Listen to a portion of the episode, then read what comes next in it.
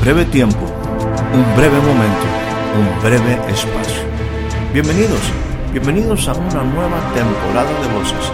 Soy Héctor Rocha y le pido que me permita entrar un momento en su espacio de vida. Durante los siguientes minutos deseo tratar temas que puedan ser significativos y aporten valiosa información para el desarrollo integral de su vida. Bienvenidos una vez más a nuestro espacio de voces.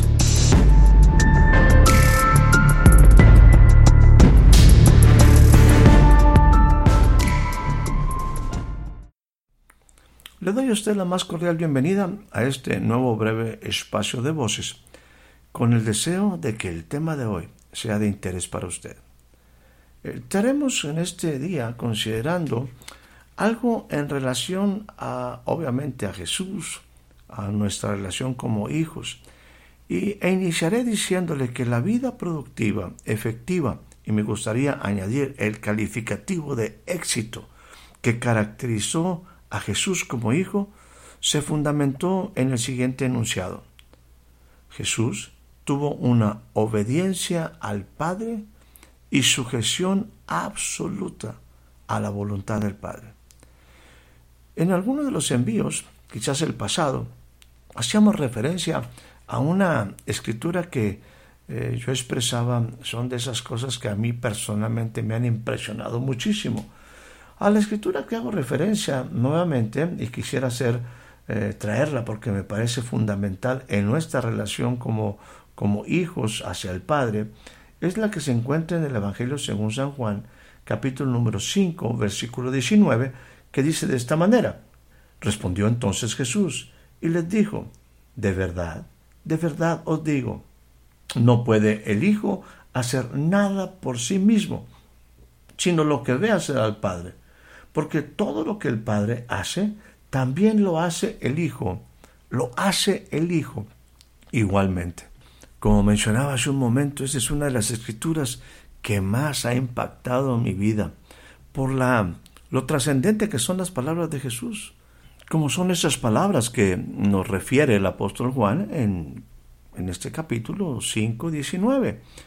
Porque solo la expresión, entendiendo que son palabras que Jesús dio a conocer a sus discípulos o que los discípulos registraron en su enseñanza, en su forma de vida, porque eh, esto está fuera de contexto totalmente para mí como, como ser humano, ¿verdad? En el sentido de la manera como nosotros en una forma pues regular, cotidiana nos movemos. Es totalmente diferente lo que Jesús expresa aquí cuando dice no puede el Hijo hacer nada por sí mismo. Definitivamente parece algo fuera de todo contexto en el mundo de nuestros días. ¿Por qué? Porque hoy se sigue persiguiendo a como de lugar y sin importar el costo, una independencia total. Muchas veces como hijos no nos interesa en lo más mínimo tener una relación que nos detenga. Las palabras de Jesús lo harían ver a Jesús como un hombre verdaderamente sumamente extraño. ¿Por qué? Porque él habla de una relación intensa con el Padre, una dependencia total. Seguramente en cualquier ámbito, en cualquier círculo, ¿verdad? Sería cuestionado de su individualidad, y a lo mejor hasta de su propia visión. ¿Cómo que tú no tienes una visión? ¿Cómo que no haces nada? Eh, ¿Cómo que tus sueños personales? Eh, cuando él dice, eh, bueno, yo no puedo hacer nada, sino lo que veo hacer al Padre, así también yo como hijo lo hago, lo hago igualmente. Yo creo que él descubrió algo que nosotros muy probablemente no hemos entendido porque no poder hacer nada sin que en un momento esté acorde con el Padre es un, un, punto de altísimo conflicto para mí, para todos nosotros, más en los tiempos actuales. ¿Por qué? Porque esto nos implica o nos obligaría a considerar y reconsiderar todo lo que hacemos y planeamos y en un momento, si ello es algo que verdaderamente está, vuelvo a utilizar la palabra, acorde con lo que el Padre espera de nosotros. Creo que debemos aprender mucho, mucho de Jesús como nuestro máxima, máximo estándar, como máximo punto de referencia para desarrollar una vida plena. Que el Hijo no puede hacer nada por sí mismo, como Jesús las expresa, son palabras que reflejan la magnitud de un compromiso, un compromiso de obediencia absoluta hacia el Padre. Esta actitud obediente se traduce no, eh, también a la vida real, a la vida cotidiana, en un servicio constante e incondicional, e incondicional al Padre. Para ello, quisiera nuevamente traer a referencia una escritura que se encuentra en el libro de Malaquías y estaré leyendo en su capítulo número 1, Malaquías capítulo número 1, y solamente utilizaré la primera parte del versículo 6. El Hijo, el Hijo honra al Padre y el siervo a su Señor.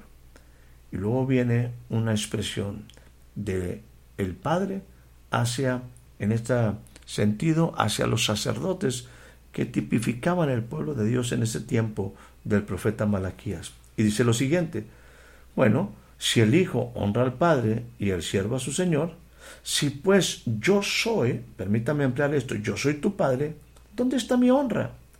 Y si yo soy tu Señor, si yo soy el Señor, ¿dónde, dónde está mi temor?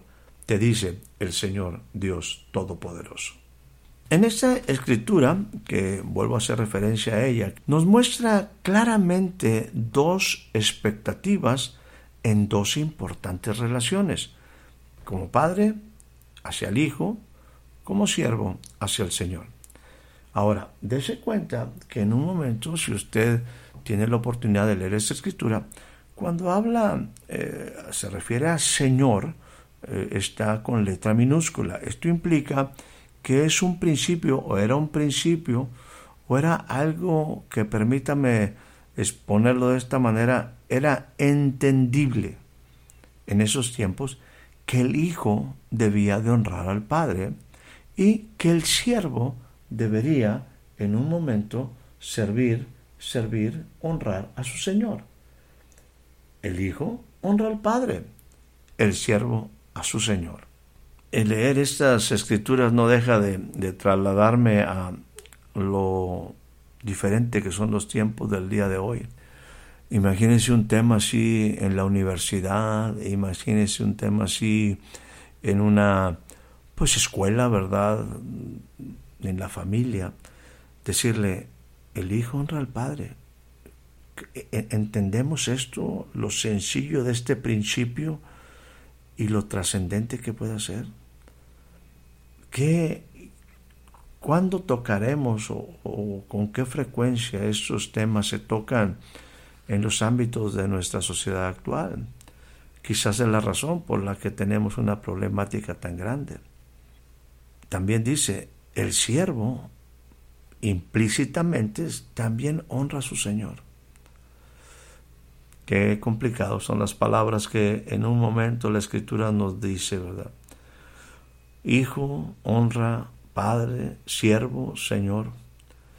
Primeramente, déjeme aquí establecer que esta función de ser hijo se puede resumir, resumir en una sola palabra. Honra.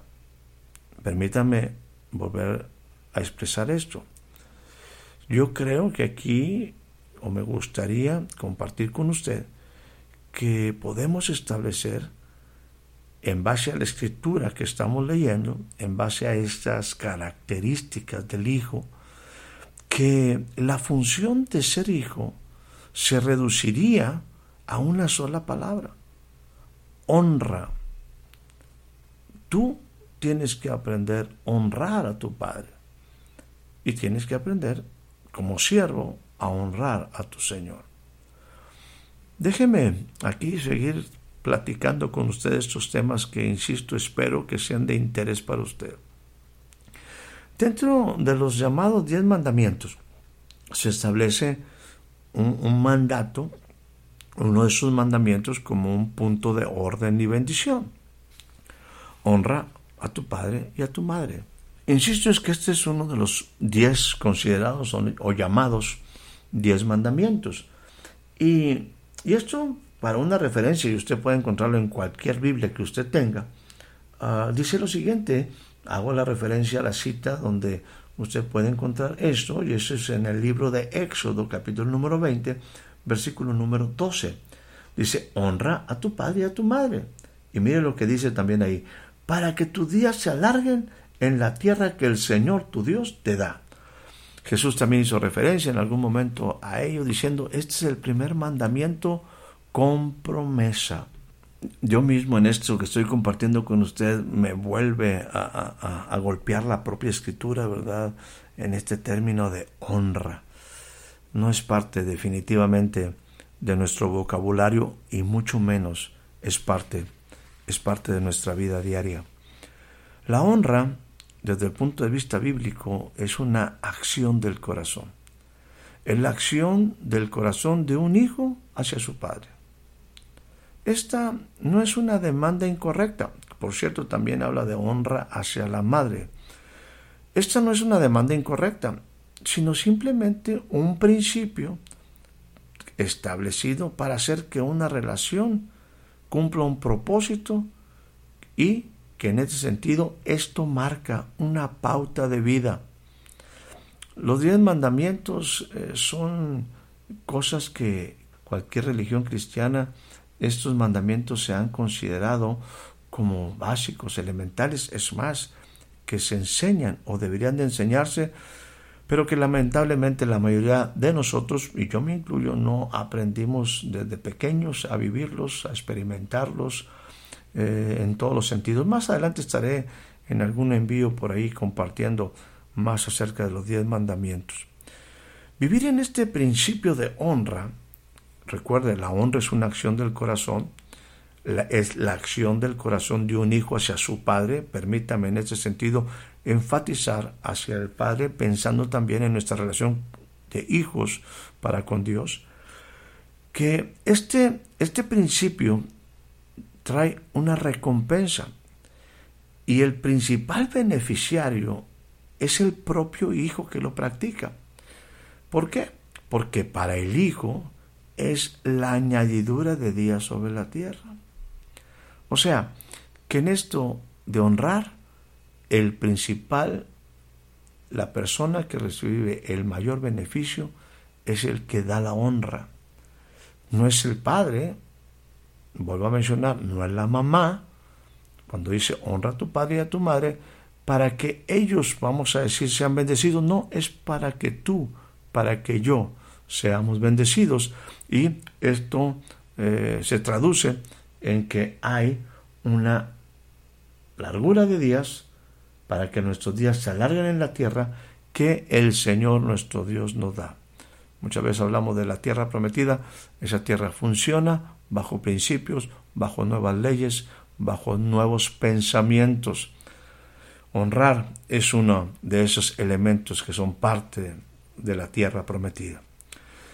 Lo segundo, en esto que hablábamos hace un instante de, Malaquías, es el otro principio. Ahora es en la relación hacia alguien como Señor, como autoridad. En esta perspectiva, el Señor es dueño y la contraparte tiene un solo y único compromiso, servir. Es un siervo. Creo que estos conceptos, insisto, son muy claros, pero definitivamente eh, son cosas que, que, no son parte de nuestro vocabulario de nuestros días. El término Señor, pues no, no deja de producirnos ruido, pero bueno, yo espero que lo que estoy compartiendo dentro de la sencillez a ti y a mí nos quede muy claro que ambas, ambos principios que estoy aquí estableciendo, el siervo honra a su Señor como el Hijo honra al Padre. El Hijo honra al Padre como el siervo debe de honrar a su Señor. Yo espero que esto sea sencillo, a pesar de que sea profundo y quizás en algunos momentos nos traiga muchos pensamientos difíciles de acomodar en un, en un sentido hacia nosotros. Eh, creo que es claro, pero me gustaría añadir que, que un siervo no tenía derechos. Su vida le pertenecía a otro. Su tiempo y actividades de, de ese hombre estaban supeditadas a uno que en, este, en esos tiempos se llamaba Señor. Si estos principios eh, podemos verlos o tratáramos de enfocarlos fuera de nuestro actual contexto social y cultural, pudiera decirte que, que dos elementos, esos dos principios, el hijo honra al padre, el siervo a su señor, eran algo que estaba en esos tiempos como un, algo totalmente natural. No tendríamos que entrar en un profundo estudio ni consideración. Sin embargo, estos eh, elementos adquieren un aspecto relevante cuando aparecen cuando aparecen estos enmarcadas eh, en, estas dos preguntas que ahora el Padre, Dios, hace hacia su pueblo. Y, entonces insisto, estos dos principios adquieren una uh, pues relevancia, ¿verdad? Cuando se presentan, se presentan como pregunta, porque él dice, bueno, estos dos principios tienen una validez. Ahora yo te hago una pregunta. Si pues, pero estoy ampliando esto, nuevamente Malaquía, si pues yo soy el Padre, ¿dónde está mi honra? La honra de ti hacia mí. Y si yo soy tu Señor, ¿dónde, dónde está mi temor en ti? esas preguntas eh, sí nos deben de llevar a ti y a mí a una seria meditación. ¿Por qué? Porque nosotros hemos estado estableciendo una, una realidad en nuestra vida como producto de una nueva relación al ser llamados los hijos de Dios. Por lo tanto, hoy también nosotros tenemos que establecer, al igual que lo que lo hizo el Hijo Jesús, cómo debe ser nuestra vida por causa de nuestra relación con el Padre. Nosotros, que nos hemos declarado los hijos de Dios, no debemos perder la otra parte de esta relación con el Padre, con nuestro Dios. Esa otra parte es esto que el mismo Dios está estableciendo, yo soy tu Padre, pero también soy tu Señor. Ahora, si Él es nuestro Padre, lo que estamos aquí deduciendo, Él también espera que nosotros lo veamos como nuestro Señor. Y déjame decirte, cada relación conlleva diferentes, su propia responsabilidad cada uno. Considerando nuevamente a Jesús, el Hijo, creo que podemos resumir que en base a lo que estoy compartiéndole, que la vida de Jesús se centró en dos funciones específicas, con un solo objetivo, pero expresado en dos acciones, honrar y servir a su Padre y Señor. Permítame volver a, a expresar lo anterior. En este sentido, en base a lo que hemos compartido, podemos deducir entender que la vida de Jesús se centró en dos funciones específicas con un solo objetivo, expresado en dos acciones, honrar y servir a su Padre y Señor. Vemos en esta profunda relación que su vida se concentra y se enfoca al logro de esos dos propósitos. Por lo tanto, todo alrededor gira en el cumplimiento de ellos en su hablar, acciones diarias, en sus relaciones, en su dormir, en cada día y cada hecho de su vida, su objetivo era honrar y servir. Y lo hizo hasta el final de su vida. Vivió para ello. Nosotros tenemos que tener una respuesta personal a estas dos preguntas. Estos principios deben llevarnos a una decisión y compromiso donde debemos responder a nuestro Padre y Señor. Créeme que si yo tuviera la respuesta adecuada a esto, simplifica radicalmente mi vida.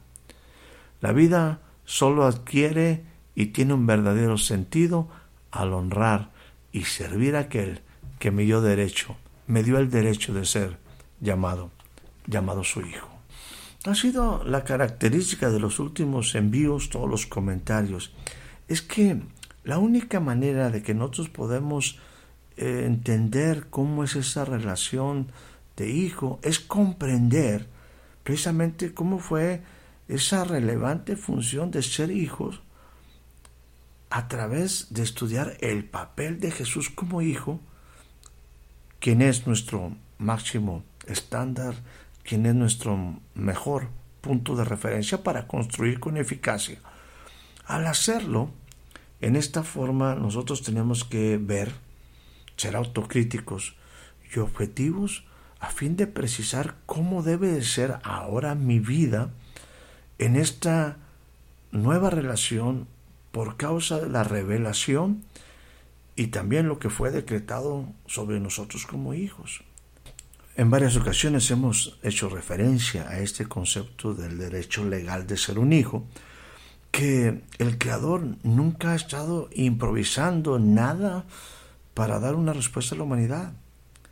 Su estrategia ha sido la misma que diseñó y trazó desde el principio. Y Él desea, sigue su intención, es el deseo profundo de su corazón, de que nosotros volvamos a la sencilla pero profunda relación, la de un padre con, su, con un hijo, la de un padre con su hijo. Esa relación que fue tristemente rota por la violación de principios, de los principios eternos. Como seres humanos violentamos lo que era sencillo, lo que era simple, lo que estaba claramente establecido. Y la fractura de ese orden original demanda de una reconciliación para luego iniciar una restauración radical del hombre como ser humano. Bueno, cuando la Biblia me dice y aquí hago referencia porque creo que es importante lo que estamos compartiendo y repetir algunas cosas creo que son necesarias. Dice Juan capítulo número 1 versículo 12 y el 13 dice a todos, recuerda esta escritura, a todos los que le recibieron, a los que creen en su nombre, a ellos le dio la potestad, le dio el derecho legal de llegar a ser hechos hijos de Dios, los cuales no son engendrados de sangre, ni de voluntad de carne, ni de voluntad de varón, son engendrados en su espíritu por Dios. De acuerdo a todo esto, usted hombre, usted varón, usted dama, usted mujer, todos podemos volver a tener el derecho legal de ser, de ser hijo de Dios. E, esa posibilidad de entrar, esa puerta abierta de entrar en una nueva relación con Dios, eh, recuerde usted que parte en una forma personal cuando cada uno de nosotros reconocemos nuestra separación del Creador, nuestra separación de los principios de vida. Y bueno, estamos dispuestos a arrepentirnos, cambiar nuestro pensamiento y reconciliarnos con Él. Estamos dispuestos a retornarnos de un camino, un camino que ha sido sin sentido, cuyo único resultado ha sido una vana manera de vivir. Pero ahora, al recibir y creer en el Hijo, en el Hijo del Hombre, en Jesús, se nos otorga la potestad de volver a entrar en esa relación íntima, pero sobre todo legítima con el Padre, legítima relación con el Creador del universo. Esta decisión conlleva en sí la transformación radical de todo nuestro ser, espíritu, alma y cuerpo, para llegar a ser ahora partícipe de una nueva naturaleza, una naturaleza divina. Ello nos permite volver al propósito, libres y con la oportunidad de un nuevo, un nuevo comienzo.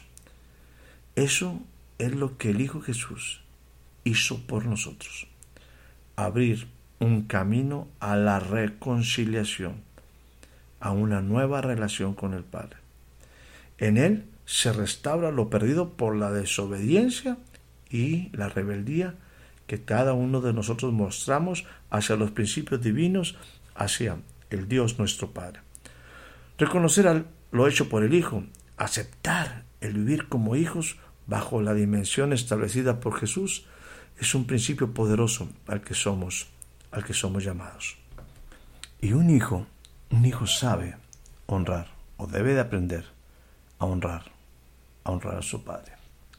Permítame ahora introducir una escritura por causa del tiempo y esa se encuentra en el libro de Lucas, el Evangelio según San Lucas en su capítulo número 7. Y aparece, aparece otra pregunta que complementa lo que el día de hoy estamos viendo. Dícelos de esta manera, Lucas capítulo número 7, versículo 46. ¿Por qué me llamas Señor, Señor, y no haces, no haces lo que yo digo? Pregunta fuerte para un hijo. Déjeme decirle que esto es sumamente importante. También hago referencia a algo que sucedió cuando nosotros nos arrepentimos, cuando reconocimos que necesitábamos volvernos de nuestra vana de manera de vivir, cambiar nuestro estilo de vida. Una escritura que nos ayudó precisamente a, tomar una decisión o que fue un punto referente de decisión es la que se encuentra en el capítulo número 10 del libro de los Romanos y que dice de esta manera, en versículo 9, de esta forma. Esta es la palabra de fe que predicamos, que si confesares con tu boca que Jesús es el Señor y creyeres en tu corazón que Dios le levantó de los muertos, serás, serás salvo. Porque con el corazón se cree para justicia pero con la boca se confiesa para salvación. Ahora, note usted en este precioso pasaje, en el versículo 9, lo siguiente, que si confesares con tu boca que Jesús es el Señor y creyeres en tu corazón que Dios le levantó de los muertos, serás salvo. Con el corazón se cree para justicia, pero con la boca se confiesa, se confiesa para salvación. Aquí inició ese proceso de transformación. Yo fui salvo por una declaración. Y esa declaración en mi boca fue, si tú confiesas con tu boca que Jesús es el Señor, tú serás salvo. Señor es como también la Biblia nos enseña que el Padre ciertamente nos trasladó del reino donde había un Señor de las tinieblas, al reino del amado Hijo. Solamente la palabra Señor se entiende en el contexto de reino. Eso fue lo que sucedió.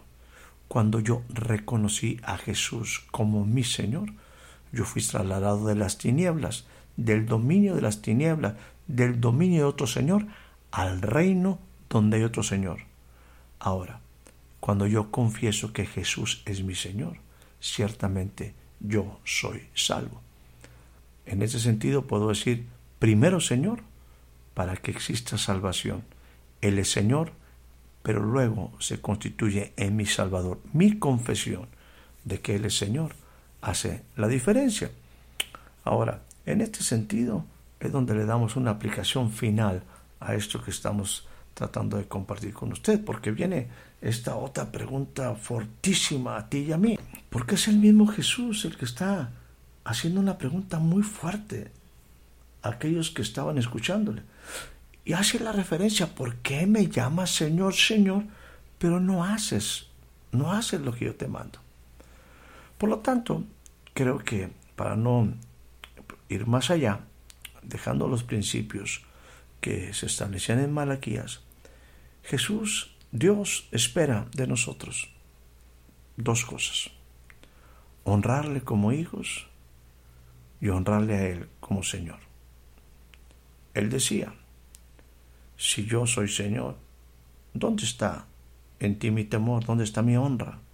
Si yo soy tu Padre, ¿dónde está en mí tu honra? Mi estimado amigo, mi estimada amiga, en esta relación con Dios tenemos que entender que solamente hay, hay una manera de relacionarnos con Él. Es un principio de honra, de corazón. Es algo que sale de lo profundo de nuestro corazón. Si Él es tu Padre, si Él es mi Padre, Él está esperando de ti y de mí honra. Si Él es también como lo es nuestro Señor, una preciosa relación del poderoso Dios que es Señor, una autoridad, alguien, de alguien que vemos con, con respeto y que nos impresiona, que nos impresiona con su grandeza. Finalicemos diciendo que la vida de Jesús se centró en dos funciones, dos funciones específicas. Estas tenían un solo objetivo, expresado en dos acciones, honrar y servir a su Padre y Señor. Fue su objetivo en cada día y hecho en su vida, honrar y servir. Y lo hizo hasta el final de su vida. Él, Jesús, vivió para ello. Ahora déjame decirte, en base al ejemplo de Él, nosotros también tenemos que tener una respuesta personal a esas, a esas preguntas. Si yo soy tu Padre, ¿dónde está mi honra? Si yo soy tu Señor, ¿dónde está mi honra, mi temor, tu temor hacia mí? Estos principios, la respuesta correcta, deben llevarnos a una decisión y compromiso, donde debemos responder a nuestro Padre con el corazón, a nuestro Padre y Señor. Créelo, mi amigo, mi amiga, esto simplificará radicalmente nuestra vida, porque la vida adquiere y tiene un verdadero sentido al honrar y servir a aquel que me dio el derecho de ser llamado, de ser llamado su hijo. Que tengas una excelente noche, que tengas una excelente tarde, que tengas un excelente día. Espero haya disfrutado de este breve espacio de voces. Soy Héctor Rocha. Hasta la próxima.